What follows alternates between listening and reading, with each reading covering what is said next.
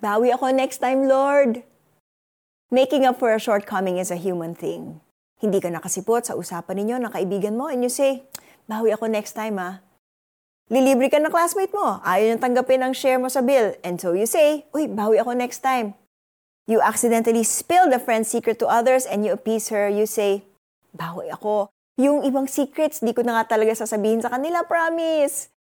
Nakalimutan mong sundin ang utos ng magulang mo na itapon ng basura kaya uunahan mo na para makalusot sa consequences by saying, Bawi ako ma. Gusto mo ako na rin magdilig ng mga halaman eh. We might not have verbalized it to God, but a part of us has the tendency to make up for our sins. To atone for something that we know upsets the Lord, bumabawi tayo. Somehow, ito rin ang mentality behind self-harm at penitensya. Para makatakas sa consequences from the Lord, inuunahan na natin siya at tayo nang nag-iisip ng ibang paraan ng pambawi. Pero ang hinihintay ng Diyos na gawin natin ay aminin ng ating kasalanan. Ang buong awit 32 ay tungkol sa paghahayag ni David ng kasalanan at kapatawarang iginawad sa kanya ng Diyos dahil hindi na siya naglihim.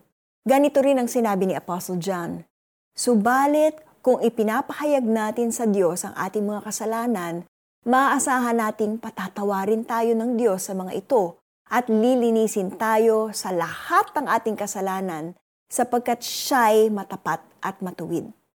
Matuwid ang Diyos. Alam niyang hindi natin kayang gumawa ng anumang bagay para makabawi sa mga pinagagagawa natin laban sa kalooban niya.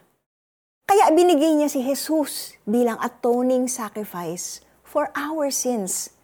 At tapat siya sa ipinangako niyang kapatawaran para sa mga magsisisi, aamin, at magtitiwala kay Jesus na siyang naparusahan para sa ating mga kasalanan. Let's pray. Dear Lord, I admit that I have sinned and I seek your forgiveness. Hindi na po ako nagpapalusot. Thank you, dear Jesus, dahil sapat na ang iyong naging sakripisyo para mapatawad ang lahat ng aking mga kasalanan. Para sa ating application, basahin mo uli ang 1 John chapter 1 verse 9. At pagtuunan mo ng pansin ang mga katagang siya'y matapat at matuwid. Purihin mo ang Diyos dahil sa mga katangiang niyang ito.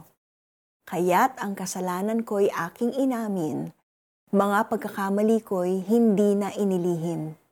Ako'y nagpasyang sa iyo'y ipagtapat at mga sala ko'y pinatawad mong lahat.